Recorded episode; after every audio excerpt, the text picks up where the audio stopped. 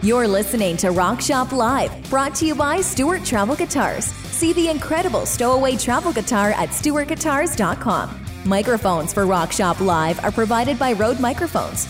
Now for Music Gear Network, here's your host, guitarist Eric Broadbent. Hey everyone, it is the weekend. Happy Friday to you all. Welcome to Rock Shop Live. Joining us this evening, we have singer, songwriter, solo artist, member of Smashing Pumpkins, and so many other titles uh, Miss Katie Cole. Katie, how are you? I'm doing great. Thank you so much for having me on the show. An absolute pleasure. An absolute pleasure. I'm very happy to have you here. And we've got a full agenda of fun things to discuss this evening from your solo career to pumpkins to all kinds of other cool stuff. We've got a fun gig that you have tomorrow. We'll talk about that very, very soon. Um, but we had you scheduled uh, last week, and you got hired for a gig, so we bumped the show. Um, it was nice that you were able to give us tonight. But can you tell Yay. us a little bit about that gig, what it was, and how did it go? Oh, oh, it was fine. It was it was just something corporate. It was nothing nothing fancy at all. Just one of those. Got to take the gig. Nice. Nothing nothing to nothing to write home about. but a gig is a gig, right? Absolutely. Yeah. And I'll, I'll take him. Like, I'm off the road with the pumpkins now. So, you know, it's just, you know, back to playing shows in town or playing out of town, interstate. I've had a few of those since I've been back, been back to. You, you kind of strike me as someone that doesn't really want to be idle too much anyway. So, coming off the road, I imagine you want to keep going, or do you like to take some breaks?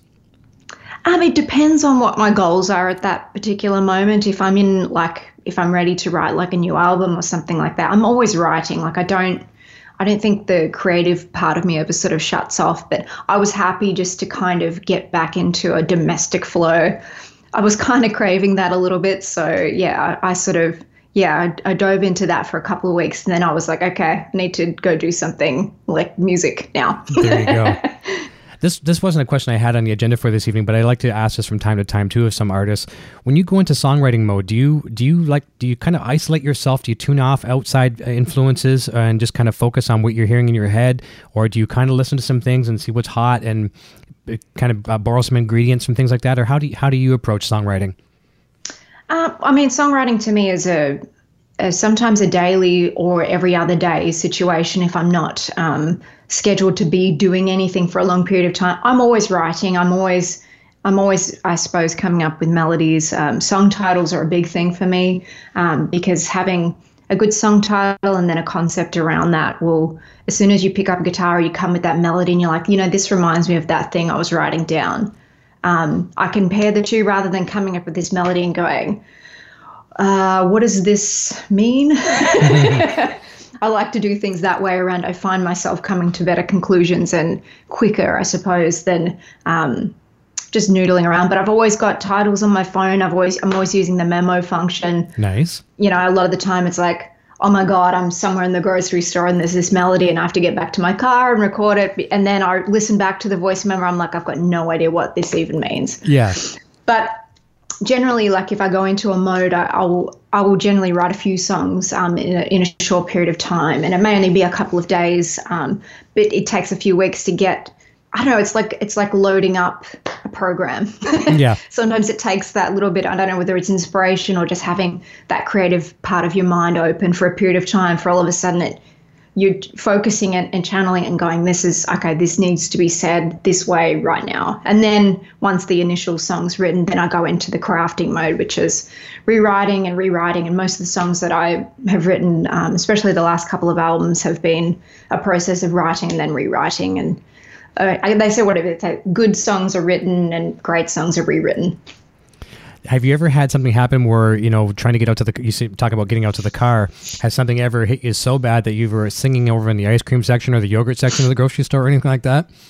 No, it's been like in the shower. Oh, like okay. usually where like I, I don't want to electrocute myself. I don't want to break my phone, but it's like, okay, I got I got this melody or this line comes into my head that I'm like, this actually is worth stopping what I'm doing and and getting this out but you, you know and that's that's kind of that's how it works. Sometimes you you sit down and you're ready to write and sometimes like your brain's writing or or like for me i mishear what people say all the time. I'll be like did you say this? And they'll be like absolutely not even close. Um, so sometimes i mishear things and they're interesting enough for me to write down. I'll be like that's cool and then i'll end up that ends up being a song title. That's happened to me before for songs that i've written. Nice. um, a song of my uh, 2014 record, um, a song called Hearts Don't Bend. I misheard that completely, and it ended up being Hearts Don't Bend, They Break. Okay. And that was just like I just heard, like that's how I heard somebody say something. And I'm like, it wasn't even close, but I wrote it down and went, that should be a song, you know. Uh, it's nice too with the technology, like you said, talk about a phone or just any kind of dictation device. You could be driving in a car and do voice to text and just scratch down some ideas. You know, you don't always like in the old days writing down on a little notepad or whatever, a back of a napkin, or if you're out for dinner or something like that. Now we've got these, you know, tech. Yeah, it's devices. useful. Yeah, it's it's useful garbage that we collect on our phones now. for sure, we look at bands like Metallica. Look at uh, Kirk Hammett. One time he supposedly lost his phone and he had you know hundreds of, or if not thousands of riffs on there, and you kind of feel for the people like that. We're so dependent on technology you know uh, you lose that and you know maybe it's sometimes it's a blessing because then you're forced to write new stuff but we're also very dependent on it too I, i've learned to email myself like when i think i've got most of a good idea either email myself or put it in my dropbox as well Great. so that it's in multiple places at once um, so that yeah i don't have those moments of sheer panic smart um, yeah well it's it, it, it, happens because you have to have a fa- you have to have a backup and those are the, the ideas that you don't know if they're going to be meh or if they're going to be the song. Sometimes it's like, well, these are the ones worth, I, I should back these up. Yeah, that's right. Do you do you ever go back and, and this is really cool that we're talking about this because off the air too I got to learn a little bit about you being very you know tech savvy, but do you ever find like sometimes you record some of these whether even if it's just a little scratch track whatever, and then maybe, you go back two or three months and listen to it again, and if that's a really good one, maybe say okay I'll make that to a keeper folder, and then go back a little bit longer, and if it's still really fresh and exciting in your mind, is that when you act on a song, or do you ever do anything like that? Um, you, yes, yes. Sometimes, honestly, this this various processes to writing songs um, for me. Um, but I, I do keep those active folders. I keep an active um, document. I've learned to rather than keeping like a folder of like endless ideas, I start like a new document on my computer each month for the songs, and I might port some ideas over or just so I know, because generally I won't always remember what a song was called, but I'll know when I was writing it, so I can at least look back and be like, I know it was around this, you know, this time of, you know, mm-hmm. that's how my brain works, um, and I, I just give like leave myself breadcrumbs for clues for things, nice. so I can go back and make sense of them. But there have there have been times where I've had like just a chorus, um, and I've been like, there's something about that thing I need to work on that, um, and that ended up being one of the songs off. Um, my last EP, which is Things That Break Part One, which I put out uh, exactly a year ago, um, I had a chorus for that, which was kind of, it was way more of a commercial country song. It was very uppity, this song that I had, and it ended up being Broke, um, which is track one on that. And I went back and wrote it and went, like, you know, if I was going to look at this song, what could I really do with this? So, of course, I I mess up the storyline, make things a bit tragic, but in the right way, so, so that you know it's very relatable. Put some chord changes in there that weren't there before. Um, just took some, you know, really took some creative liberties and some chances, and and went back. And I always go back and forth with my producer Howard Willing, and you know, whenever I'm thinking, oh, is this too dark? He's always like, he, he will, he'll always be like, no, go darker. Like, yeah. But that that happens to me a bit where I will go back and work on something and usually there's a sense of immediacy like if I find something and it's still great if the song will either come out and if it doesn't come out then it's like I can't force it out. It's not if it's not coming out I just leave it. Maybe I'll rediscover it again at some point or maybe that's all it was. Maybe mm. it was just like this one small thing that's good and it won't be anything more than that. Um, songs are pretty incredible yeah, sometimes too. Maybe just playing like you when you do some of these corporate gigs or some cover gigs and I, I, different ones that you do. Maybe kind of testing out a song for the audience, and you might think, okay, I did something different here. They really like that, so let's take that and work it into the song. You know, a lot of artists will do that and kind of bounce it off the fans before it's released mm. on a, on a record, and you can kind of get some vibe too. I, I struggle with that. I think I used to do that in my earlier days, but I'm now really committed to like if this is the song, it's gotta be. I'm gonna go. I'm gonna go through, you know, and work through pre-production first, and really know what we're gonna do before we even go into the studio. I don't really want to present it to other ears um, until it's the best version of that particular song that it can be. Right. Um, I've, I mean, I've done that before where I've played, you know, shows or or whatever and played songs where it hasn't been in the studio yet, and it's been a very, you know, close to what it would end up being, but you know, I've always looked back in hindsight and gone, yeah, you probably should have waited because this one guitar line or this one change that I, you know, in the lyric or the melody makes it, even if it's just that 5% better, I'm yeah. like, you're kind of cheating the audience if you're just testing stuff out on them. That's my view. Like, no, that's good. If, if you're a, a 10 piece funk band, you might need to work that through mm-hmm. with an audience to work out where that groove is or be in the, you know, in a rehearsal space or a studio for a long period of time to work out that like the heart of where this song is going to be. But for me as a songwriter, like I need to do those rewrites first or I get anxious. Well, it's definitely a good work ethic, and, and I'm glad that you mentioned Howard as well too. We'll talk about him a little bit later on in the program too, because cool. you've been with him for a long time. Yes. Since, yes. Yeah. Since moving to uh, to uh, Los Angeles from Australia. But we'll talk about that for sure. Correct.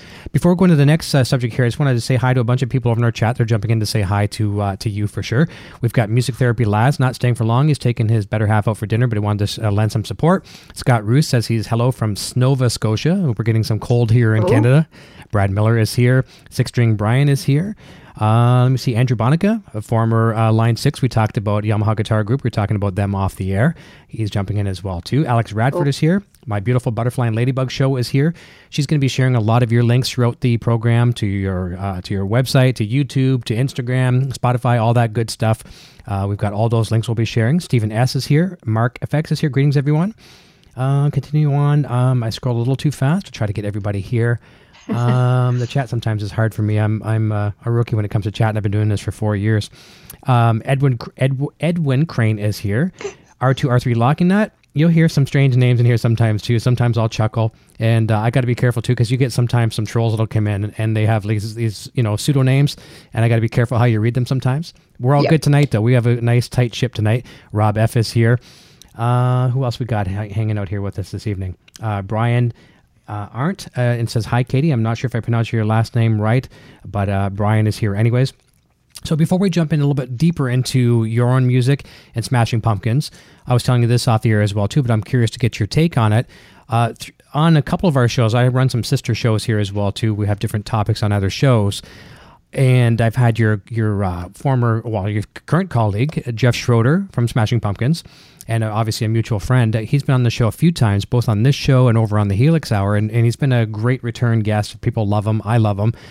I'm curious to see if you've heard his new band, uh, Night Dreamer, and what your thoughts on him so far. Oh, great! I have. I've heard a number of songs. Um, I heard um, the first couple that they put out, and then I went into Spotify and scrolled through a few more. I think it's. I think it's great. Like he explained a little bit about the band um, when we were on the last tour, like that he was working together with um, with Mindy, and he explained like somebody explaining music to you is sometimes like you. you you go into your mind and you go, I don't really know what that's going to be. But I, when I finally heard heard the songs, I was like, this is great. It's, you know, it's got just enough guitar, just enough electronic bass, and she's got a really cool voice. And mm-hmm. I just think it's a, it's a cool, I know it's a cool side project to have for sure. I was telling Jeff with the first single that they put out, it really reminded me like I, I, I know they weren't trying necessarily to do this, and I mean you know Night Dreamer, you you don't want to think Nightmare on Elm Street or anything like that, but it does have a very dark. I could picture if they were to do another reboot of Nightmare on Elm Street or something like that, I could I could picture that song fitting so well into the soundtrack. Yeah. yeah, yeah, it's dark. It's dark in the right. I mean, I mean, a lot of it's a lot of the touring members in Smashing Pumpkins have a lot of the same sort of, I don't know, icons. I suppose we all look up to similar bands, but sure. you know, there's a. I suppose there's to me, I hear a lot of the sort of '80s uh, new wave sort of influences in there, and it's it makes sense. Like it, it to me, it makes sense of. um It's hard to make sense of putting guitar in modern music, but that makes sense like in that in that context it makes sense. Um, yeah. because sometimes you know do you know what i mean? Like sometimes oh, yeah. you listen to some newer pop music with guitar in it and just you just like huh? It just doesn't doesn't gel the same way or it's uh, you know rock dressed as pop or vice versa and you're like what? But this is a really respectful way of having an exceptional guitar player do things where it's not sitting on top of the music. It's still sort of woven through it in, the, in a in a cool way. I don't know. I think it's really cool. Yeah, exactly. And and Jeff's is a very capable shredder, but even the oh, solos oh, yeah. in the songs, he knows just how to sprinkle some candy in there. And you know he's capable of so much more. But the song, and you know sometimes the song doesn't even call for a guitar solo. A lot of music is like that. But just a yeah. nice little, nice little tasteful riff. And yeah, I, I really like. it. I was very proud of him when I got to hear that. It was it was awesome. Yeah, I wish him all the best. I think I think it's really cool. And, and he's if, yeah, again, he's such a he's such an exceptional player that I mean, he could apply himself to anything. But that's a really uh, it's a really cool band. I think they'll do well. Yeah, I think so too. Yeah, they're doing some showcases and things right now. A few gigs yeah. under their belts, so that's awesome. But let's talk about this is something I would think would be a very, very daunting move here. We're going to go way back now. We're going to talk about the move from Australia to Los Angeles. Now, you had, you know, quite a bit, quite a few years, uh, probably what a decade at least of pl- performing over in Australia, and a lot of mm-hmm. times doing your own sound and, and running your own PA and things like that. So maybe we'll talk a little bit about that back home, what it was like there, and then what was it like thinking about making the move to North America, Los Angeles, and and uh, that sounds to me like it'd be scary for a young person. Well, I, I mean, I, I've been a professional uh, musician since I was 15, I suppose. Um, I was, uh, you know, playing in, yeah, playing in clubs and being paid from sort of day one. So I, have always known how to be on stage and um, I learned how to, you know, how to work a crowd, how to, you know, how to sort of win them over. And I also learned, obviously, you know, playing a lot of covers when I, when I first started out. I suppose, learning what constitutes sort of a hit song, and that it all sort of goes in there. And sometimes, like, I really didn't like this song, but then I'd learn the song, or I'd learn these handful of songs, and I'd be like, yeah, I get this. Like, this makes sense to me now. I see the response, and again, that as a songwriter, that all sort of sort of goes into the into the subconscious, into the brain computer or the creative computer or what have you but I did, you know, I played, you know, five, six, seven nights a week, three, four hour shows. Like that was me cutting my teeth as a musician, as a singer, and learning how to, you know, how to how to use my my crafts. I knew I never, you know, I never blew my voice out. I, you know, like any musician that's played like that, um, you know, you, you work your finger. Like I'm a guitarist, so I suppose that's my. I'm a vocalist, then a guitarist, then piano, and so forth and so forth. But you, you know, you work out. Okay, well by day five of shows, then all you know, my the skin on my fingers is getting super tender by now. um, but you know, on the seventh day, um, they they shall be renewed. like you sort of knew how things would go, and it was it was very much a grind and, and not stuff that I loved, but that was my day job that I did at night and allowed me to write songs during the day. And I wrote songs for a lot of um, European artists and some Australian Idol people and all that stuff, and really wasn't I mean, I wasn't getting my fulfillment as an artist in Australia. There just wasn't an avenue for the sort of music that I was creating. Um, you know, side projects that I'd done had, had been way more successful and, you know, being very frustrated, but I always knew what I liked and what producers I liked, what songwriters I liked. And I was one of those read the liner notes nerds.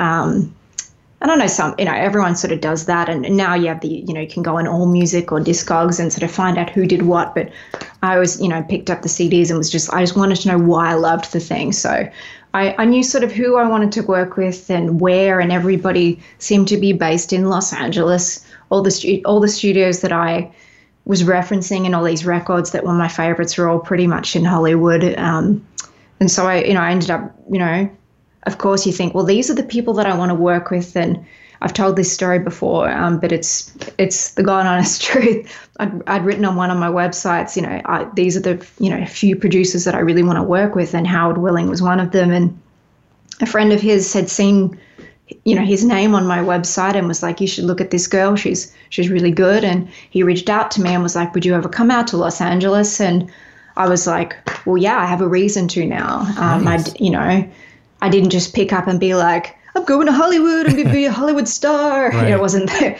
I had a reason to had a reason to actually get on the plane. So, you know, I did that, and you know, I booked my trip and flew over on my own dime and went into um, start recording what would be my first American EP and worked out on my second trip to Los Angeles. I really need to be here on the road, um, on the ground here, and you can't sort of do this. I just saw that it was possible. Like all these things that I really wanted to do were actually possible. Mm-hmm. Um, you know, not just in Los Angeles, but in America. Like you could do these things that I thought were like one day this thing. Um, it, was a, a realistic goal um, that I never thought was that realistic before. So I, you know, I picked up and moved, and yes, it was. You know, it's terrifying. I mean, my first my first trip over to the to the US um, to record, I was horribly jet lagged in oh. my in my rental car and driving on the you know the one on 101 freeway and six lanes of gridlock traffic at nine o'clock in the morning and was like okay you know, but you just roll with it. And you, like, I learned to sort of embrace fear as a, a measure for, you know, doing doing what I'd done in Australia for such a long period of time. There's such a level of comfort, even though what I was doing was still very hard work. Playing, you know, playing all those gigs is playing gigs is hard work, no matter where you're playing them. But embracing a level of fear of these are the things that I haven't done yet. Um, uh, there's, you know, that excitement is something that I learnt to, you know, just take on board. These are these are these new things and these are these goals, these bucket list things that I've always wanted to do, and you know, the, these are really happening. And I, yeah, I've learned to just say yes to a lot more things. Nice. Uh, how do you think it worked? Like, I mean, judging like outside looking in, do you think did Howard um, enjoy working with you right off the get go? Did he kind of mold you a little bit? Did he help you? Are there some things that you learned from Howard? Uh, you know. Oh, I learned so I learned so much from. I mean, from day one, I, you know, very you know, I was young and very much a sponge to.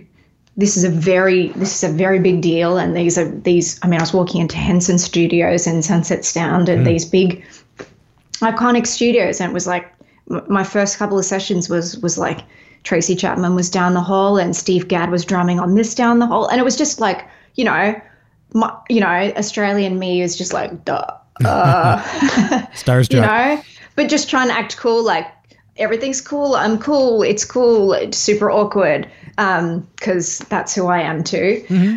um, you know I I sort of just learned to just sort of try to shut up and listen a lot. I think that's been um, it's been a gift to sort of be around so many just so many professionals like that. You know, there's some people that you can work with that will share what they're doing, and sometimes you're in the room and just watching, just just watching something on a different level happen. And I I was I was so fortunate for the first you know first couple of sessions to just be around, you know, just these just these immense immense musicians and watching the communication between producer and musician and they're using language and lingo that I'm like I don't know what you're saying but that's they're doing the thing that yeah. we now want so learning that as well is another skill too but yeah I've been I, I suppose I've learned what I like what I don't like and f- really from the get-go with with Howard we were on the same page. And if we weren't on exactly the same page, we'd talk through it and work out what was what or you know. But it was i know it was always it's always been a good relationship where he also doesn't get let me get away with things. Nice. like if if a vocal take can be better or if we can do this or work through this it's just like he kind of kicked me in the butt where i needed to be and just be like you've got one more in you. And that's still to this day like recording the last ep you know we some of the songs like it was just like you know a couple of hours and this vocal's done. And then some of the other songs it was like singing and singing and singing until i'd really worked through all the different possibilities of where this vocal could go to be like well how would aretha approach this? I'm not aretha franklin. I don't have her pipes but how would she approach this? And she would she would sing like she wasn't thinking and i had to sort of sing through to get out of my head some mm-hmm. of the time and he helped push me in that direction to be like, you got it. You know, let me know when I don't, let me know when I got it. So yeah, I, I appreciate that because I don't want somebody just saying, yes, everything's everything's great. Like you don't you don't sort of progress as a artist or a musician or a songwriter and you know even like my last full record i remember being in the studio recording one of the songs and we were doing final vocals, like pre-production's done, doing final vocals, and he's like, I don't really like that line in the bridge. like, so you're in the vocal booth with headphones on, and you're like, you know, dang it. Um, but you know, you can get mad, or then you can be like, you know what? Give me five minutes. Mm-hmm. Took headphones off, had a few scribbles, and you know, I'm like, you know what? This line is actually better now and that's fine. And like that's how i've learned you know progressing beyond that to my last ep and what i've recorded since then. Um, you know there's never any harm in rewriting trying trying to get that 5% better because you can always go back to the thing that you know had before. And he was he was one of those you know he was one of those few people that actually showed me even if it's through a frustrating position to be in that that can really be a really good outcome like you can have something way better if you just just try if, if, mm-hmm. we, if you don't like it then but yeah, I, I'm very thankful for that. I think that's the first telltale sign of a producer that actually believes in the artist. I mean, it's one thing, you know, okay, oh, three, we got half an hour, we can wrap up here, or else be the person that's like, we're staying here until we get this done, uh, you know, and just bringing the very, very best out of you. And, and there's a lot, just a lot of good producers out there like that. Obviously, you look at some of the greatest artists out there, they've had, you know, they, they weren't just phenomenal on their own. They they went into hmm. the studio prepared, sometimes not even prepared, sometimes just write a song in the studio. But the, that producer and the engineer can just bring the best out of an artist if they they Yeah. believe in the artist. Yeah, I, I, and it's having that level of trust too. Yes. like they wouldn't they wouldn't say these things if if they didn't really mean it, or like what you said, if they didn't believe that you could, the song could be better, or you could be better, or it could be better as a whole. Um, yeah, so I, I appreciate that, and there's there's few people that I've I've worked with that really have have brought that out in me, so I'm very thankful. Yeah. How often do you uh, do you go back home? Like I know you've got um, uh, musical parents back there. Mom and dad both played um, uh, were piano and, and other instruments, as far as I read. But do you go back Yes. home often to visit? And how often is that? Um, at, sort of at best, it's once a year. Okay. Um, I was back last um, November. Um, it's it's very challenging um, with the schedules that I that I sort of have um, to be able to plan well in advance what I'm doing. Yeah. like I know I'm off the road now, so I can. I'm thinking about doing a trip back in um, maybe January or February. It's yeah, it's just a little challenging. Uh, with the pumpkins, we toured in 2018 and 2019 being this year. I know I'm saying that like it was many years ago, but I wasn't 100% sure that I was doing those tours until a couple months prior, and then it was like, oh, okay. Um, while I was on the European tour, then it was like, do you also want to do? What are you doing in August? Would you want to? You know, so that's you know, being out again, being able to plan is is challenging, but like those are good, cha- like good challenges. Yeah, um, but yes, sure. I get back once a year if I can, and I'd like to be back more often. But it's it's expensive for me, and it's also just a it's a long haul, and Mm-hmm. yeah, yeah. But I do miss my family a lot, and um, I miss my mom a lot and my sister. It's it's it's hard, but it's I know I'm here for a reason. I've I've chosen to to live overseas to, you know, fulfill this this crazy dream. But it's you know it's been working out okay so far. I'm sure they're very proud as well too. And look at now we're talking. right, are- You know, you're in Los Angeles. I'm up here in uh, Canada. We're talking via Yeah. Skype. So I mean, the technology does lend a bit of assistance to you know cross some borders and and c- connect with people. I mean, it's not the same as being around and giving them a big hug, but it's still we can still communicate with our family and Mm-hmm. Yeah. things like that. So that's nice. I'm in Nashville. Oh, Nashville. Okay, right there you go. Yes. Right. Yes. Yeah. Even Yes. still, we're for, we're a fair drive away from one another. Yes. Yeah, for sure. Yes. there is a question from uh, Edwin Crane in the chat. He says, "What is the what's the most inspirational point where you said I've got to do this?" Hmm. Well, I I've always I I mean I was always a songwriter and I'd, I'd already started writing the songs that would be essentially my first American EP and I I didn't feel like I had the avenue to be able to do what I really wanted to do and I, I suppose it was when Howard reached out to me I was just like well yeah it wasn't even a it wasn't even an instinct like I I I'd put out music in Australia and it just wasn't doing too much I I never waited for anything. I've always been pretty proactive um, in my career in terms of writing, reaching out to people, reaching out to labels.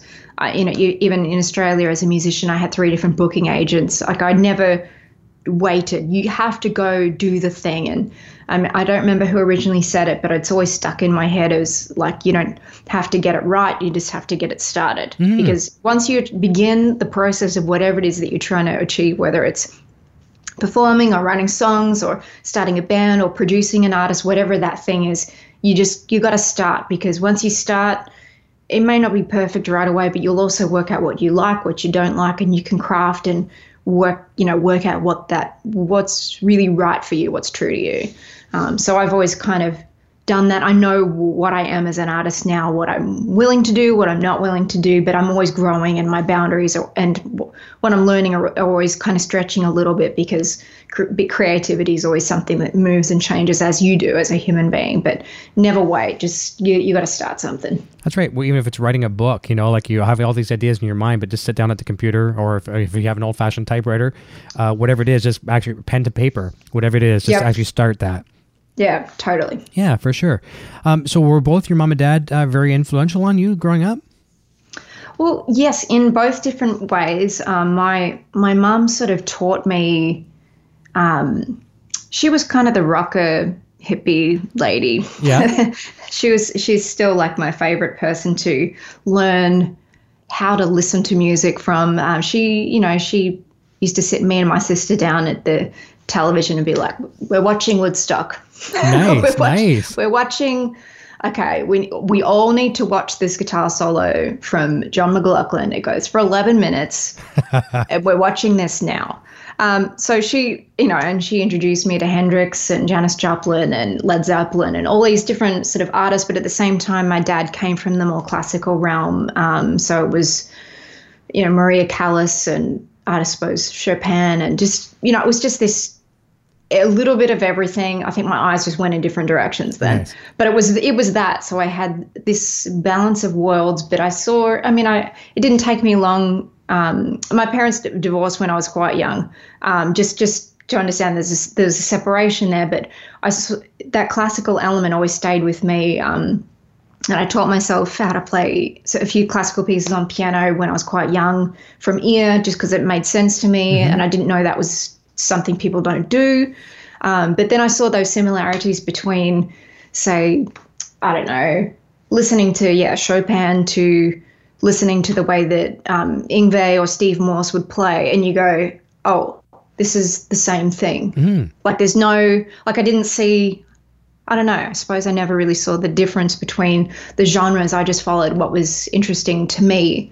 So I had this cluster of genres and artists, in, you know, in, in my cassette player as a kid, and then became my CD player, you know, in, in high school, and I was you know listening to the weirdest stuff ever. But it made sense to me, and like that's how I, I yeah, I suppose I never shut the door on anything. If it was if it was interesting to me, it was, yeah, it was worth listening to. I did read a little bit about your mom, doing a little bit of research on you. So I saw some of the things like the obviously the Hendrix, Rolling Stones, things like that. So that's very very Yep. cool. I really like that today, especially too. I mean, there's I, I- I'm getting introduced to a lot of um, more pop and, and stuff like that from my son, who you met off the air before we went live here tonight, and I'm very very thankful for that. But at the same time too, I think us as parents, um, it, it you know, and like your parents back in the day, introducing you to some of this music that maybe you would have ne- not you know necessarily because you were born obviously long after Woodstock and all those things like that. You know, you would have necessarily maybe gravitated towards that. But it's nice for the family to introduce a generation of music that might have been overlooked. And I think that probably, as you'd probably agree, you know, whether you listen to it today or not, it's it's in the back of your mind had a, a Yeah. you know, if, if if someone shows an interest in music, if it's you know your kids or whatever, uh, I think you you gotta that you got to ex- expose them to these new things because they they won't look for it if they because they don't know it exists. That's right. Or they won't or they won't you know if you show them you know if you show them this particular band then they can look back and go oh this new band that I'm listening to are just borrowing from that like they can put two and two together and work out the origins of you know and, and like honestly every band of every generation has borrowed from another band from another generation that's just how it goes Sure. but to, to know that there is that you know that layered effect within that you know that if it wasn't for um, you know you know some good good 50s rock and roll like you wouldn't have the beatles you wouldn't No. i mean and you know it's just interesting the way that things work that way um, but yeah i think exposure is the, is a you know plays a huge role and i i don't have i don't have kids but it's it's i'm so grateful that i was shown um, just that i was shown this music because i then it made me hungry to find more like because I heard this, I'm like, well, what else is there? What Yeah. other records do they have? Or what's what's like that? Um, you know, just it makes you ask more questions, and that's if you're hungry for music or art or creativity, you just want to inspire more. I don't know, in, uh, more of an inquisitive nature, and that's that's what it does. I think. That kind of goes back to what you said earlier about being a sponge. You know, you just once Yeah. once you find this passion, it's like, okay, well, I got to have more. I got to have more. Yeah, Yeah. totally. That's awesome. And you look at young bands, like this is kind of sad. You know, when you say one band borrows from another, everyone borrows from everybody. But uh, Gre- Greta Van Fleet, a band I love to death, um, you know, they're getting raked over the coals for, you know, they sound just like Zeppelin. I think they've taken the, they grabbed the baton or the torch and they're just continuing on with it. And I love it. I love uh, bands that can do that. I mean, you would never expect these young kids, I call them kids because they're probably under 20, um, and they're they're they're rocking. They're selling out arenas all over the place, you Yeah. know, multiple nights in a row. I think it's awesome. And so who who cares if it sounds a little bit like Led Zeppelin? I mean, I love Led Zeppelin. I could I could Yeah. take another band like that. Yeah, I'm all I'm all for it. I mean, I think I think you're right. If if if you as long as you're inspiring something, it's. I mean, you know, this whole new, this whole younger generation has probably never heard Led Zeppelin, and they may not, or Right. maybe they will because they they heard Greta Van Fleet. Like it doesn't it doesn't matter, you know, which came first, the chicken or the egg. You know, it Mm-hmm. That's right. doesn't. Yeah, it really doesn't. I mean, in when it comes to music, like yes, you will understand once you hear. You know, a plethora of music which really came 1st Mm-hmm. but in the scheme of things, it doesn't really matter too much as long as you're being exposed to it. That's right. And I'm going to jump out of order here just because I'm going to I thought of something else here to say because one of the things I want to talk to you about was your YouTube channel. But I think it's really great too for some of these artists and, and yourself included here in this conversation of doing covers. Uh, Weezer is a band I like a lot. Um, probably more so thanks to my son. I mean, my son come uh, you know come around long after Weezer, but at the same time he's discovering them and he likes them a lot. And I'm Yeah. I'm rediscovering the band uh, and some of the the covers that they've done.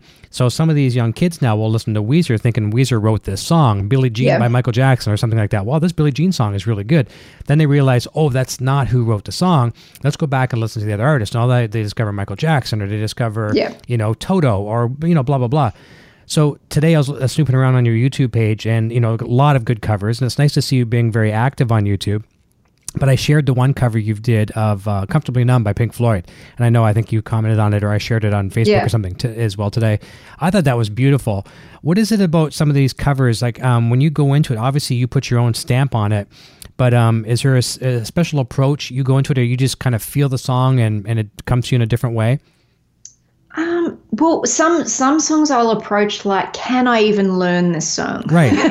can I even? And I don't mean can I learn it. Um, any song you can sit down and actively learn, but can I actually interpret this with one guitar and one vocal, and it does the song justice? And if if not, well, can I add one other thing to it? Will that do the song justice? And if I can't do it within those couple of steps, I'll generally skip the song. Um, but I'll look at songs that either I've never learned before, or I've may- maybe played once before, or I've always had an interest in it, or thought I really knew how the song went until I finally learned the lyrics and was like, oh, way off. Um, but generally, there's songs that just either touch me in some way, or just every time they come on on the radio or I hear them, I'm just like, yes, that song. I've, is something passionate or emotional or raw or um, or sometimes it's just me digging into like you know old bluegrass or country songs and i'm just like you know what? I haven't learned any songs by this artist. Let me go do that. Because once you actually as i said to you like when, when i sort of cut my teeth as a song as a musician um, i you learn all these songs then you understand more about i don't know whether it's the musicianship or the way that these chords work together with those lyrics and those melodies for that genre. Like it's it has this sort of little intricate dance within itself i suppose and you can learn that better by playing the song yourself not just listening to it but actually playing it through and performing it through. Then you go oh okay i'm, I, I'm understanding this now on a different level as not just the song not just the chords not just the melody but it's this whole this belongs in this genre for this reason. Um, I love, obviously, I love Pink Floyd, and there's a lot of songs of um, that I've covered um, on YouTube, and I, I generally spend about maybe 10 or 15 minutes learning the song. I don't labor over it. Wow. Um, it's one of those I learn them right away, I play them right away. While they're Sometimes fresh. there's lyrics just off the camera that I'm just like, trying desperately to read that I'm trying not to look like I'm reading it because then the performance is honest. So it's if I labor over something and trying to make something perfect, I don't know. I, that's that's not. I don't know. I think the I, I suppose most of the stuff on my YouTube channel is just trying to be like, I can I can play and sing and perform these songs, and again, they're not labored over. This is this is this is live. Like these hmm. songs are live. They're all they're all one take, and sometimes I might overdub some backing vocals that I think are desperately missing from the song, or some weird piano line that just has to be in the song because it's not the same without it, or whatever. But most of the time, it's just like here is the song. Like you know, it might take me two takes or three takes to get it, but I don't labor over it. I'm just it's it's very it's very real. And sometimes I'll get comments of people being like, "Why are you using auto tune?" And I'm like, "I physically can't use auto tune because I'm playing guitar and singing into one microphone at the same time. Are you insane? Wow. So, so I guess I get nice trolls. Yeah, that's good. Yeah, I mean, if you're like getting, that's a nice weird compliment. If you're getting accused of using auto tune and it's just raw off the cuff, that's you're doing pretty good. Yeah. Yeah. I'm like, thanks. I, I think. Yeah. No, I, I love it. No, is is um is YouTube something that's very you know you're passionate about? Is something you foresee uh, keeping you know uh, part of your routine for for some time to come? I'd like I'd like to. Uh, I think it's um it's just another outlet. Like I I'll generally cut down versions of whatever I put on YouTube to like a one minute version on Instagram. Instagram yeah. And sometimes that's all you'll get, and people won't even click through to see like a full version. But the people that have subscribed to my channel, obviously, they get notified as soon as something's uploaded mm-hmm. and they're excited about it and they will share it. And there are sometimes they're music lovers and have their own playlists and just save songs or whatever. And it's also something like my mum and my sister in um, in Australia, like my sister will notify me and be like, I'm just sitting watching a new, you know, whatever the song was with mum, and she loves it. That's the best one you've ever done. And I'll be like, okay. I know my mum. I know my mum in the sense that, as I said, as a listener, like she would sit through and listen to an album by whoever and just be like, I like this one track. And she would get like a liquid paper pen and like mark on the CD. I like track three and track seven. So I know that when my mum really likes something, like it's for it's whatever reason she's decided. But I know that there's a few of those songs that she really likes, so that makes me happy. Nice. Well, I do I do highly encourage people to uh, check out the YouTube channel and do do subscribe and turn on notifications. And I just saw uh, Butterfly just shared your link there a moment ago, so it'll be some time, Thank you. time spent on there for sure. And that's the thing too. People's attention span today, you know, like that's why I think Instagram is so hot. You know, a lot of times people are in the checkout waiting to, you know, pay for the groceries or whatever it is, and they scroll up, okay, oh, I can take a look, quick look at this. They don't invest the time like they used to. Everyone's in a mm. hurry. We got to go, got to go. You know, so wherever you can get them, whether it be Twitter, uh, Instagram, YouTube, you get, you know, and then of course your full length stuff that's out there. You know, if, if you get them to the full length stuff, awesome. But if you can get them to yeah. a little taste of the stuff on Instagram, that's where it really helps.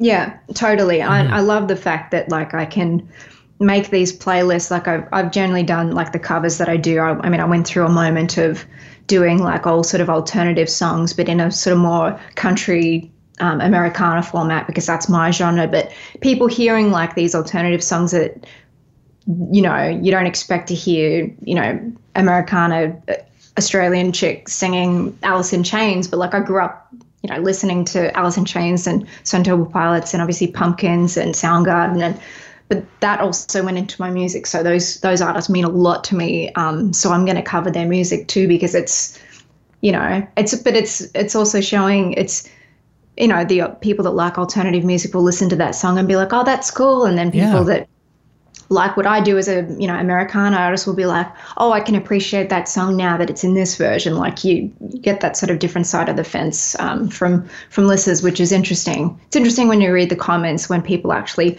will listen through an entire playlist of songs. And you'll know because they'll comment on like, you know, song number one of this playlist and then song number, you know, 15 of a playlist from like three years ago. And you know, they're sitting there and listening to your stuff. They've invested, yeah. Yeah, I'll take that as a huge compliment. Oh, for sure. Because that's time.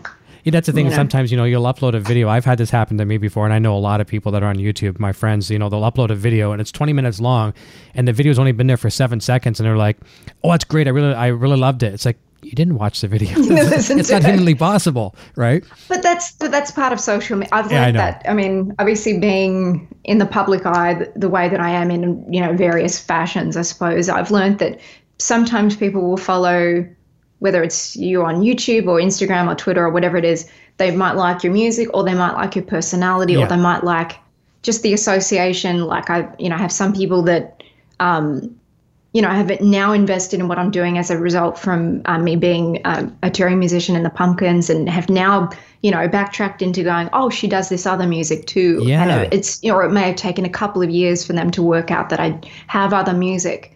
Um, you know, and that's fine. However you find what I'm doing, that's that's great. I don't I don't really care how you find my music as long as you eventually find like follow the, you know, the breadcrumbs or whatever or the yellow brick road to wherever it is that they're going.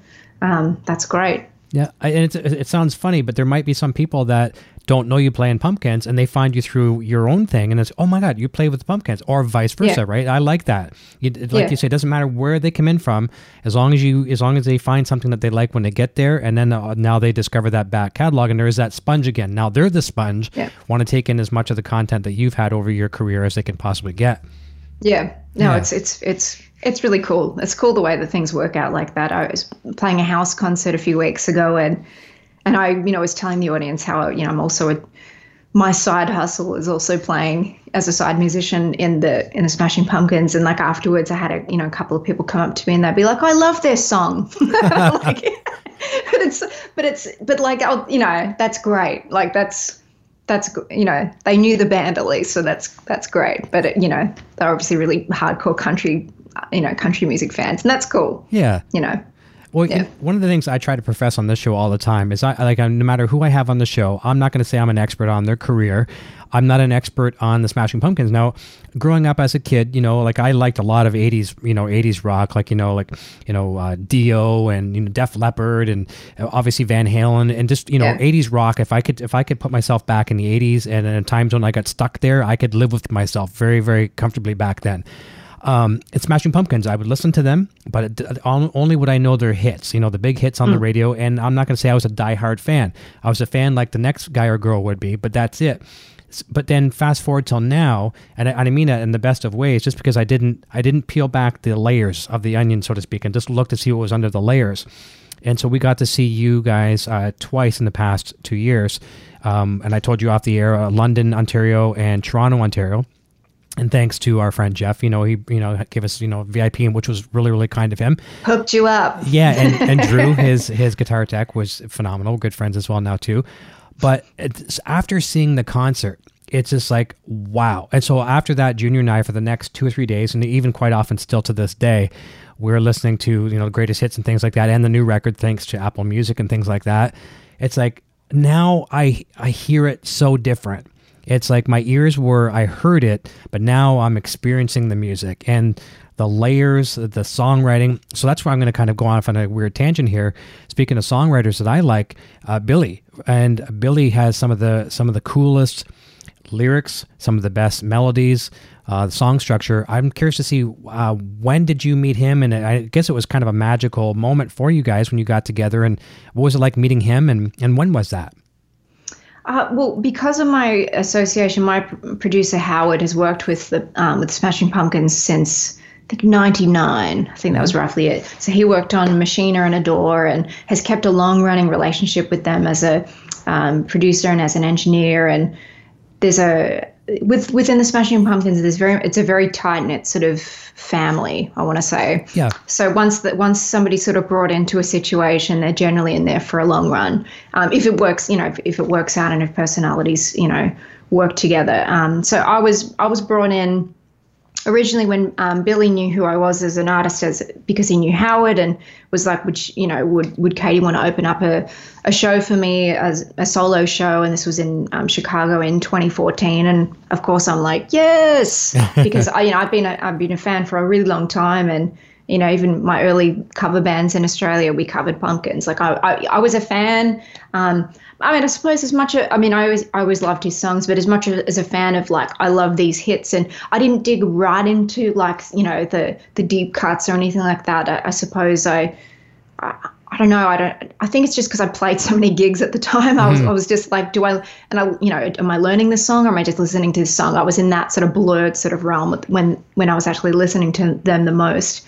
Um, but when I finally met Billy and opened up this show, and was just like, got to see him do his thing, and it was you know he's he's very tall and he's very welcoming and he's got a huge you know he's got a lot of charisma and a lot of energy about him that you know it was very special for me that first show for that reason and I thought nothing you know that that's it that's that's the end of the thing goodbye you know great great knowing you Yeah. um, you know, because that's usually how those things sort of pan out. But um, again, what I was saying earlier, uh, uh, you know, there is this family thing. So um, Billy reached out to Howard to ask about me for uh, for a 2015 tour, which would be the In Plainsong uh, tour, which would be the acoustic electro tour. Um, would I want to open up that tour? So of course I'm like, yes. Sure, why I think not? that's pretty pretty accurate rundown of exactly how things. Yes. Yeah. Um, so it it I was locked in to open up those shows, but then it, it evolved into, do you want to also play bass on a few songs during our set? So it was like, okay. And I play guitar and bass is I'm a I'm a metronome as a guitarist because I'm more of a rhythm player. So to me that was like, okay, I can do that. You know, I played bass before. I'm not I'm not a bass player, but I can play bass and I've got I've got good timing. You know, as my mm-hmm. you know, so I'm fine with that. So it was like, cool, okay, I'm doing that now.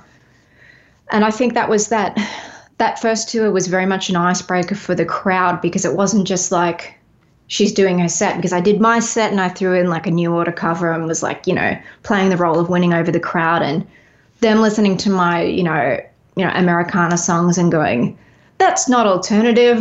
Yeah. but anything on acoustic guitar can be interpreted however your brain wants it to. So as soon as you sort of parallel my songs to something that's alternative in the same set, the crowd will change and be like, oh, that's okay, that makes sense now. And then the next step above that is me standing on stage playing with the band. Then that those cogs turn a lot faster. So I, I suppose I developed um, good relationships with the fans right after the that tour because they saw me do my thing and also with the band. It wasn't just a musician. It was like here's a musician that also has songs. So Yeah. that's been my association from pretty much day one with the band. And then the second leg of that in Plainsong tour Jimmy Chamberlin came back to play drums and um, James Iha um, came back to play guitar on a couple of the key shows. So he played la and chicago and uh, a couple of the couple of shows that we did at the beacon in new york. And the fans obviously lost their minds immensely because it was like this is really happening. Yeah.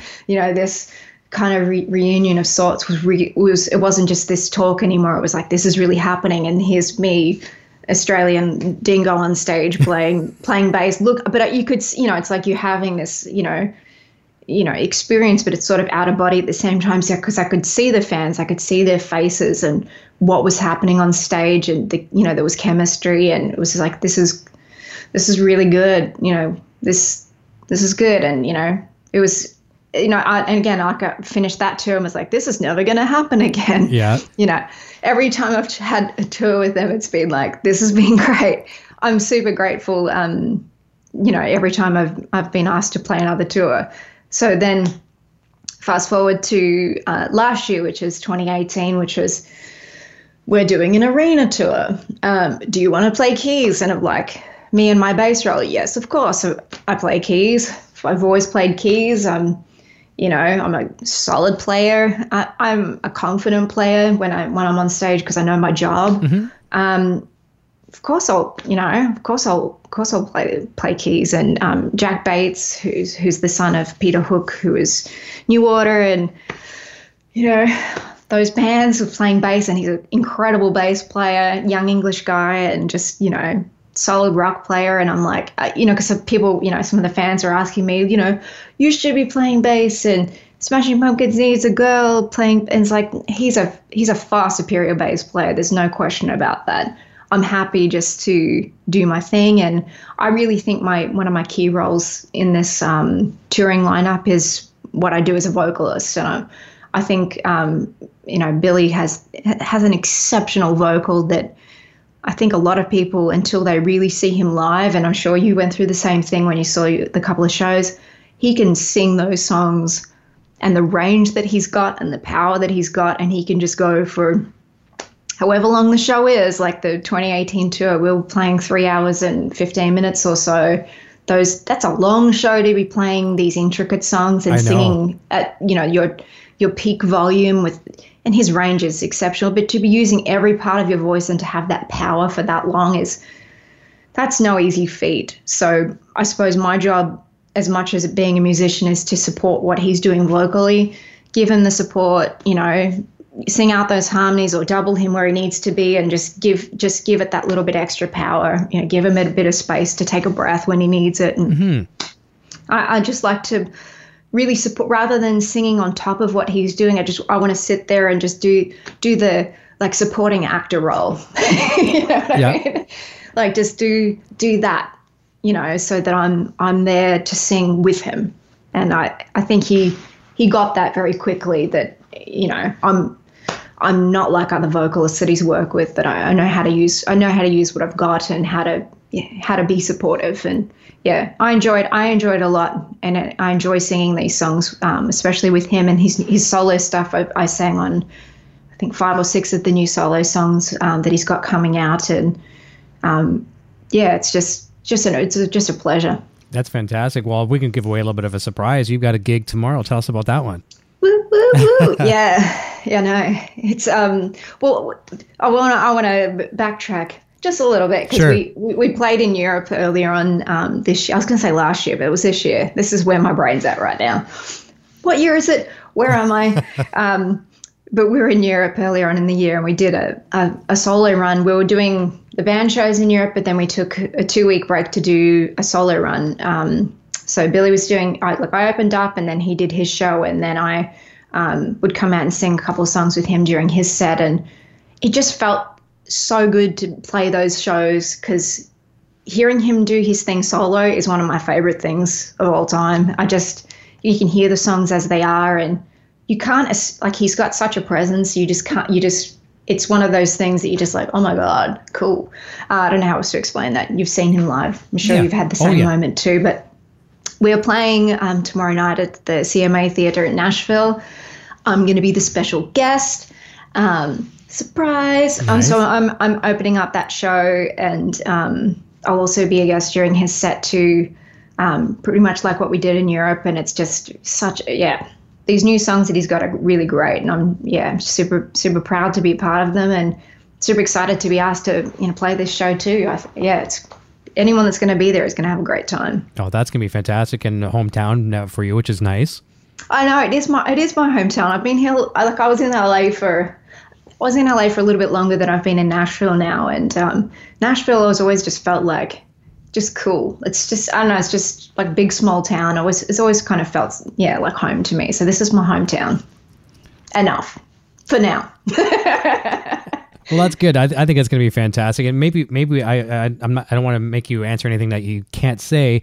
And you, have always talked about, you know, so okay. So we do the tour, it gets done. Are they going to call me again? You know, uh, is, is there more future with you with the band next year, or is there something that you maybe can't allude to?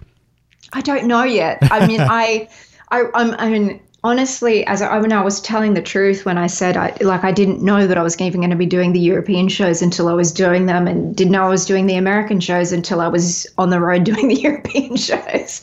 So I mean, sometimes maybe there's talk about me being involved before they actually actually reach out to me, but like I'm honestly, I'm just happy to have just a great relationship with them. There's all like all the guys in the band, you know, Jimmy James, Jeff, Billy, Jack, you know, I mean it's it's it's crazy. Like they're all such great guys. So it's not it's a pleasure to be asked to play with them at any time and it's it's always a great hang and yeah, I'm I don't know. Couldn't tell you. Don't know what's in store for, wow. uh, in store for next year. I know I've got music coming out, but I don't know what's happening on a touring front. Well, let's keep our fingers crossed on that for sure. I'll keep my fingers crossed for you, and I'm sure if, if uh, they're picking back up, I know you'll be uh, uh, considered for sure. And I'll look forward to that. Go see you guys again too. You guys had some great uh, television experience um, uh, coverage. You know, some of the late night talk shows and stuff over this with the new record and things like that. That must have been uh, a lot of fun. I, I was very. Um, I've had so many bucket list checks f- from my association with this band. I just can't you know, sometimes you aspire to like one day I wish I could da da da. I've had, I mean, I've played, you know, Wembley in the UK. I've played Bridgestone Arena here in in Nashville and Madison Square Garden and the Ryman here in Nashville, which is the mother church. And I, I mean, these things that I never thought I would ever do, I've I've done, and one of my bucket list checks got completed this year when we played um, we played the um, Stephen Colbert's Late Show, which is at the Ed Sullivan Theatre, and like one one of my one of my things was always like to play Dave Letterman. Oh, right on. And obviously he's not just because I grew I grew up with that, sure. so it was always one of those, you know, one day and but just to be in I mean I love Stephen Colbert. He's an incredible human being. He's super funny and smart, but he, just to be in that theater too is just like to stand where other you know other greats have stood and and all that stuff it's it, none of that stuff is ever lost lost on me it's it's it's always that whoa and I've had quite a few of those whoa moments, and that was one of them. And earlier on in the, in the year in Europe, we played some of those big festivals like Download, and it's like, oh, this is what hundred thousand people looks like. yeah. Be cool, be cool, Katie. Yeah. It's cool. Everything's cool. Remember to breathe. Are you breathing? Well done. Yeah. Um, that's yeah, you have those moments where you don't think you're going to react the way that you are, and then you do, and you're like, uh, you know, I never get stage fright or anything like that, but you still, it's you, you can't help but if you're having one of those moments where you're either meeting someone that's um, that means a lot to you or being in a place that you know other greats have have have been, it's you, you know, I'm just super grateful. Well, congrats on all those little bucket list moments for sure, because everyone ha- you know puts things on a on kind of a list, you know what they'd like to achieve, and believe it or not, you might get a kick out of this. My one of my bucket list places to visit is Australia. It's probably it's probably number one. You know, honestly, I'd like to do I'd like to visit England and Japan and things like that, but Australia um, and I work very closely with the folks at Rode who are, you know, um, Australia based Rode microphone. Yeah. So it is definitely on my list. And, you know, everyone always stereotypes, you know, what's it like to go there? You know, we're going to see big spiders and all this kind of stuff. And like everyone thinks here in Canada, as soon as they get across the border, they need snowshoes and stuff like that. You know, we, we you know what it is, right? But it's so high on my list. So I'm hoping one day, you know, I'm, I'm 51 this year. I'm hoping we, before I'm too old to do it, I'll see Australia. So um, I, I look forward to that for sure, though. You definitely should go. I mean, I, I meet so many people that that's usually the first thing they do. Oh, I really want to go there. And I'm just like, I know the flight is expensive because I have to fork it out every year just about. I get it, but it's worth it. Like just to just to be there. It's just a, I mean, it's I'm from Melbourne originally, so mm-hmm. that's my that's my jam right there. But I there's something about us Australians and being in being in Australia. They're really kind of down to earth people, and you know yeah, I, have heard, I've heard that because we follow a lot of different people on YouTube, different you know different types of things that they do, um, and just generally what I've seen, both from people you know that are um, uh, locals there, and just the commentary we get back and forth. It just seems like a nice positive. Um, you know, a nice positive place. I'm sure uh, any territory you're going to have some riffraff and things like that as well too. But uh, what I've seen, it seems very, very positive and, and inviting. Yeah, I mean, aside from the giant spiders, yes. Yeah, is that a thing? Is that a thing? Well, there are. I mean, there's yes, there's a lot of things there that may or may not kill you. Okay. But, but I remember that. I remember that was one of the first things I asked somebody. I'm like, I'm like, there's a spider up there will that kill you? it was like, no. And I was like, okay, then that's cool. Um, but yes, there are, you know, there's there are some things, but you know, you just have to be aware of what they are, and they're not everywhere, and it's not, you know, yeah, you're not just like, oh, cool. There's just like, you know, snakes everywhere or something. It's it's like any place. If it if it becomes a little bit more foresty or you know, there's more trees and whatnot, then yeah, there's probably going to be some more, what you know, whatever out there. But yeah, just yeah. use your common sense. If if there's a snake, probably don't hug it. so probably probably if you you were over here and I said there's a, if I got scared because I'm scared of spiders. I'm not gonna I'm not gonna lie.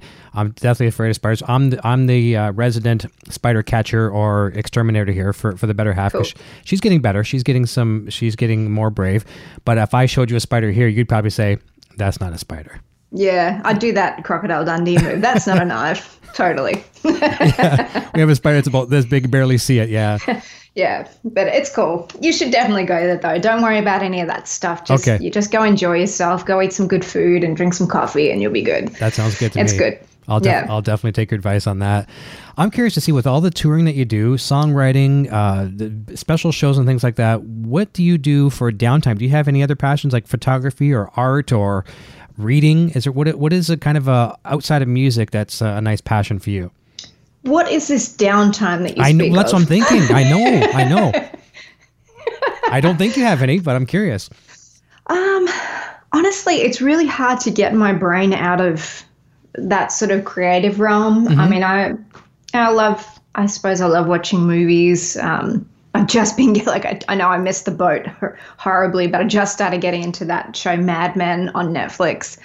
Um, honestly, like I, I don't. I mean, I like to. I like to travel. I mean, I get to do a lot of that as a you know as a touring entity. So a lot of little things that you know you know I don't take big vacations. I just end up trying to enjoy what I can when I'm already traveling. Mm-hmm. Um, and I, I people that have followed my Instagram, I've had various people tell me that they were super thankful that I'd post these little snippets of me being in this place or that place, and people were asking me about, oh, did you have a day off? Or, you know, it seems like you've had a lot of downtime. It's like, no, I've had none. But like the couple of hours that I, you know, got each day, I'd be like, I want to go see this, you know, what's, where am I in this city? There's this landmark or this museum or whatever. And I just try and appreciate wherever I am. And I, I don't do, I'm not as uh, aggressive with my time, I suppose, when I'm off the road. Um, I'm not like, how am I, what am I doing with each hour this right. day?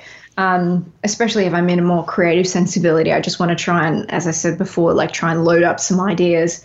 Um, I do like to travel. I like to, I don't read as much as I should. I end up reading more when I'm on the road when you just get stuck with his, I've got this amount of time and I'm going to be on a plane or whatever.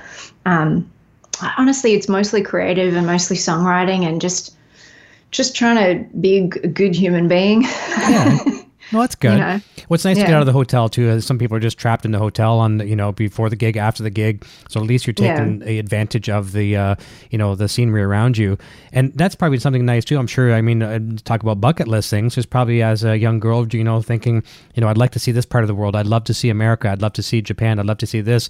And you've got to see, you like to see Canada and places like that. And music has taken you on those things. So there's another little yeah. bucket list thing you can check off too. Oh, definitely. I'm, I'm, yeah, I'm, I'm very, very lucky. I do understand that, and but I do think it's, you know, taking initiative like I did. Like I, I did sacrifice some sleep here and there just to go see, like whatever this landmark or this museum or what, whatever, or this. I mean, to a lot of botanical gardens when I was in Europe, just to. I like being outside and in gardens and looking at flowers like a girl.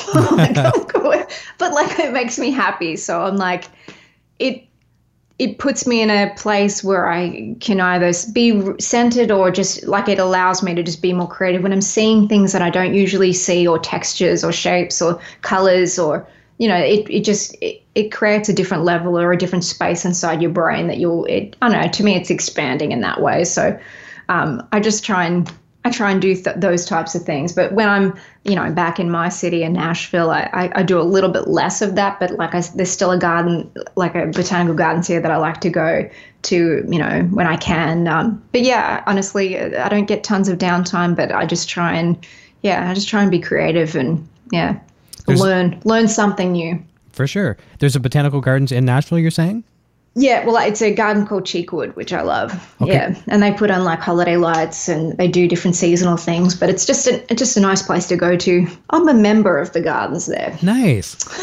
well, the, the, reason why my my you know kind of ears perked up there a little bit, obviously, I'm thinking of my better half here, Sandra.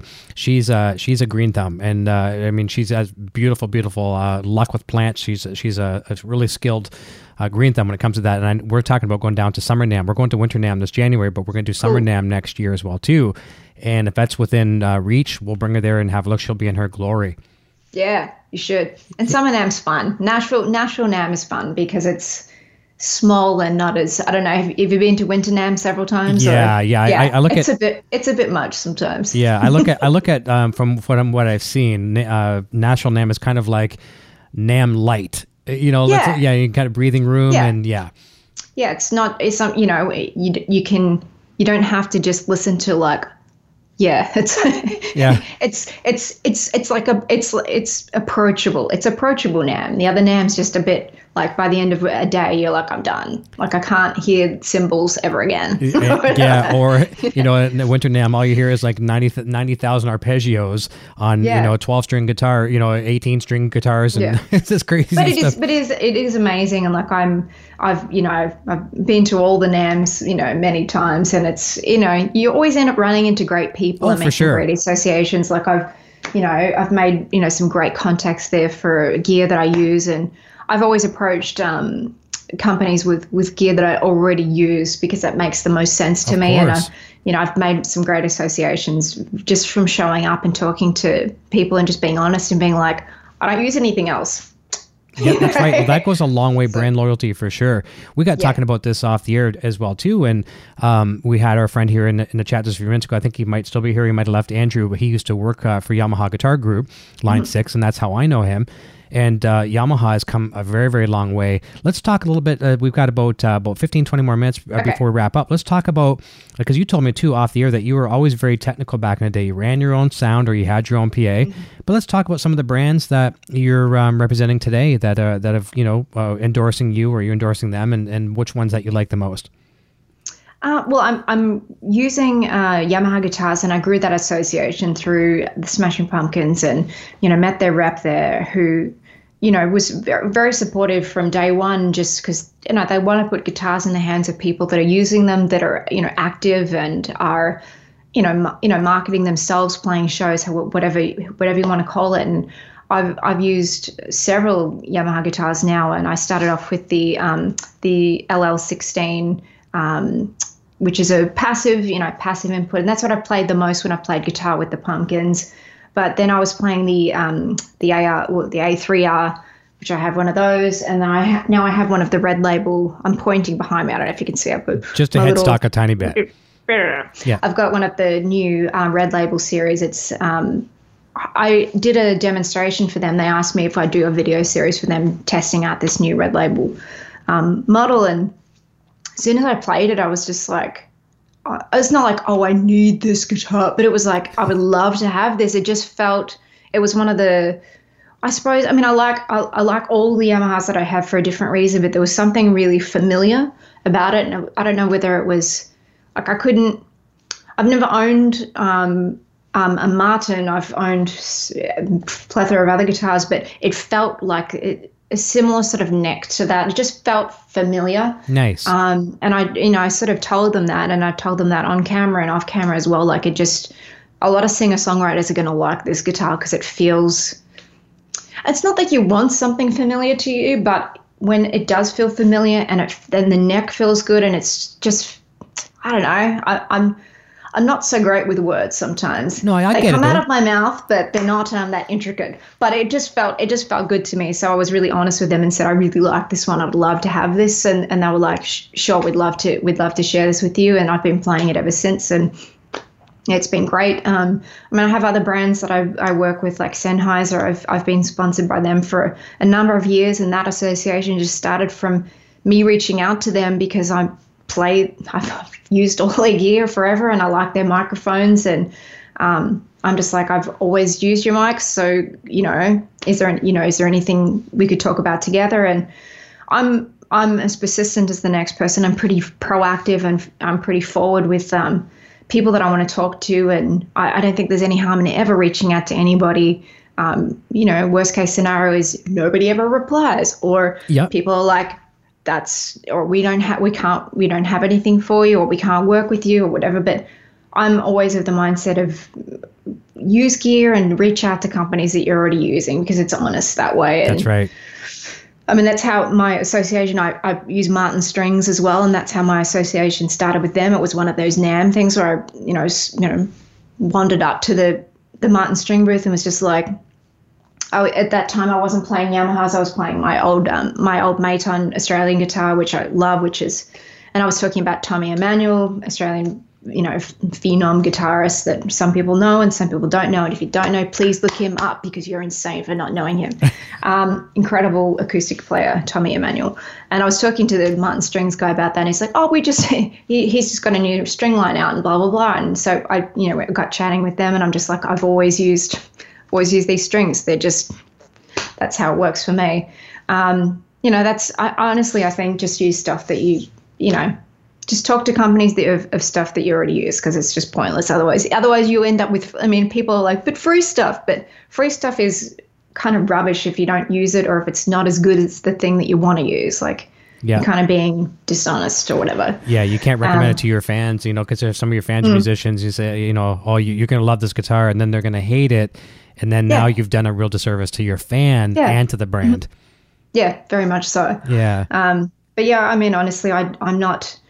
I, re- I mean, I'm a, a gear person as much as I need to be. I, I just want to find the best possible thing to use, and I'll use it until I find the next, you know, the next thing I want to use, or until I'll use something until it breaks. Like that's that's how I am, and I'm, you know, I, I I know what I like the sound of, and I I know what I don't like the sound of, and I can, you know, like I was saying to you off, I was gonna say off camera, off air, Yeah. off off off computer. Um, yeah, I I can you know I can I've always run my own sound and you know owned my own PA systems and I can I've always known what I like and what doesn't work or what brands break down the most and. I don't own a, I don't own much of uh, live equipment anymore because I don't need to. Mm-hmm. Um, generally, don't need to take my own PA into Bridgestone Arena. yeah, exactly. Thank goodness, right? that because that'd be a big but, PA system to uh, to fill that venue.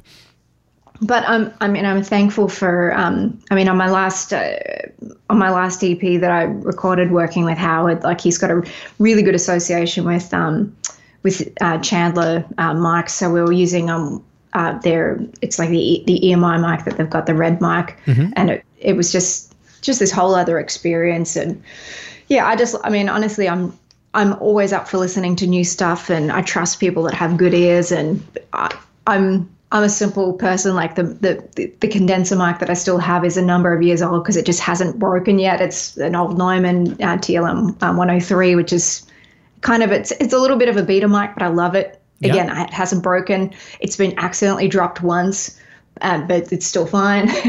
so it's like okay, um, yeah. I'm I'm I'm happy to I'm happy to use what I've got. Um, yeah.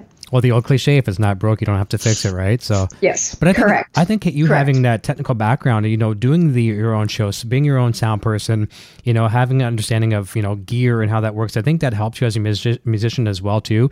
And at the same time too, um, you know, respect your your you know your crew, your backline people. You know, you you know what the, what it's like to do all that stuff. Now they're doing it on a much larger scale than you've ever done before. So it's yeah. it just I think it really works into your I don't know just your work ethic.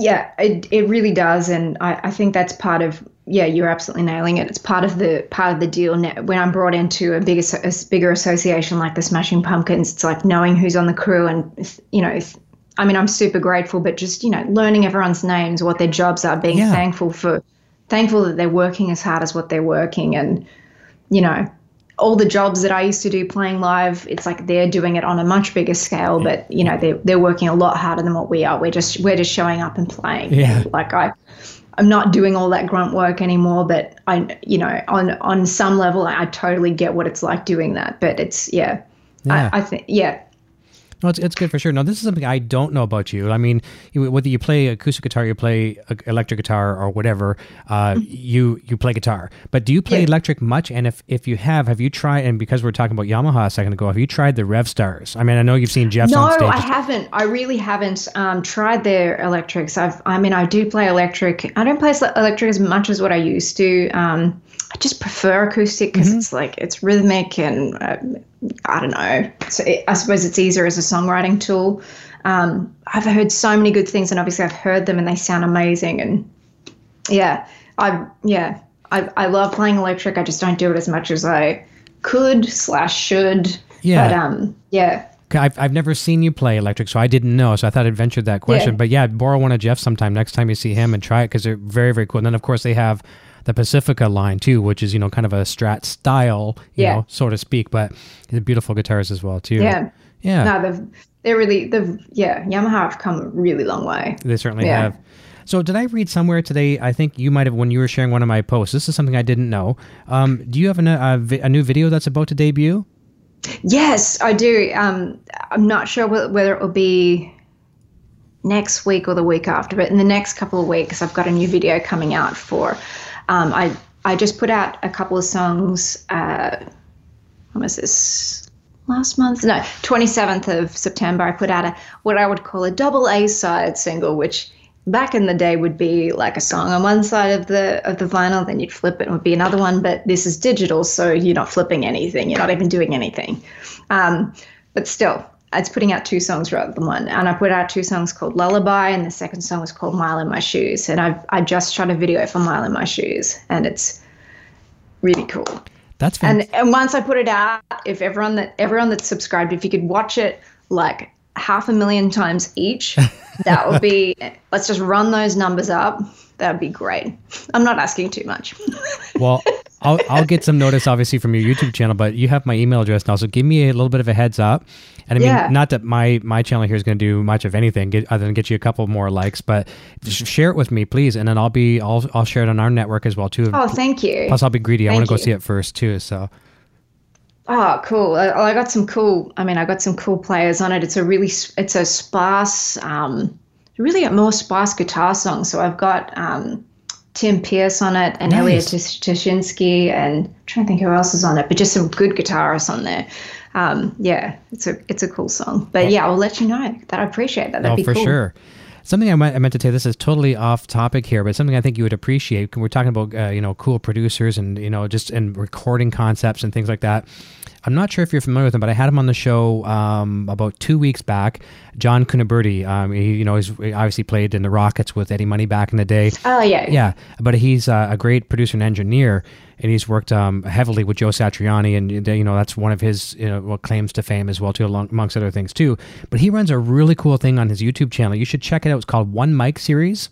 Mm-hmm. So, and and I think you'd love this. He started off it was doing more kind of like you know single acts and then some duos. But the bands, you know, like it, it, this kind of talks about your YouTube channel where you say you don't really rehearse too much. You just off the cuff and whatever feels fresh.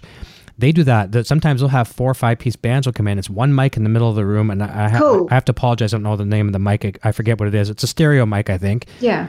But I'll send you a link later on to his channel. I really think you would appreciate it. Just No, I'd love to see. yeah, just to capture that that dynamic, and they film it now with video too. But there's no overdubs. There's no mistakes.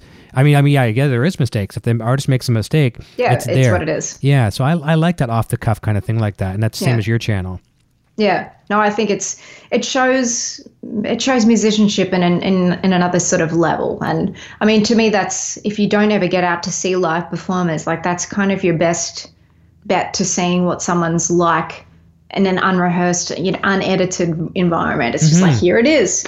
You know, here it is, here we go. That's why I used to like growing up. I mean, I don't want to when I use the term bootlegs when it comes to bootleg records. You know, I'm not trying to take money out of the artist's uh, pockets, but you know, there's all these bootlegs that are shared all over the place. I sometimes like listening to bootlegs because they some of these live albums that we thought growing up were live were furthest thing from live. You know, like you know, I was a Kiss fan as a kid, right? I'm still a Kiss fan, and you know, you Kiss Alive, you think it's one of the best sounding live records ever, and it's been overdubbed to death.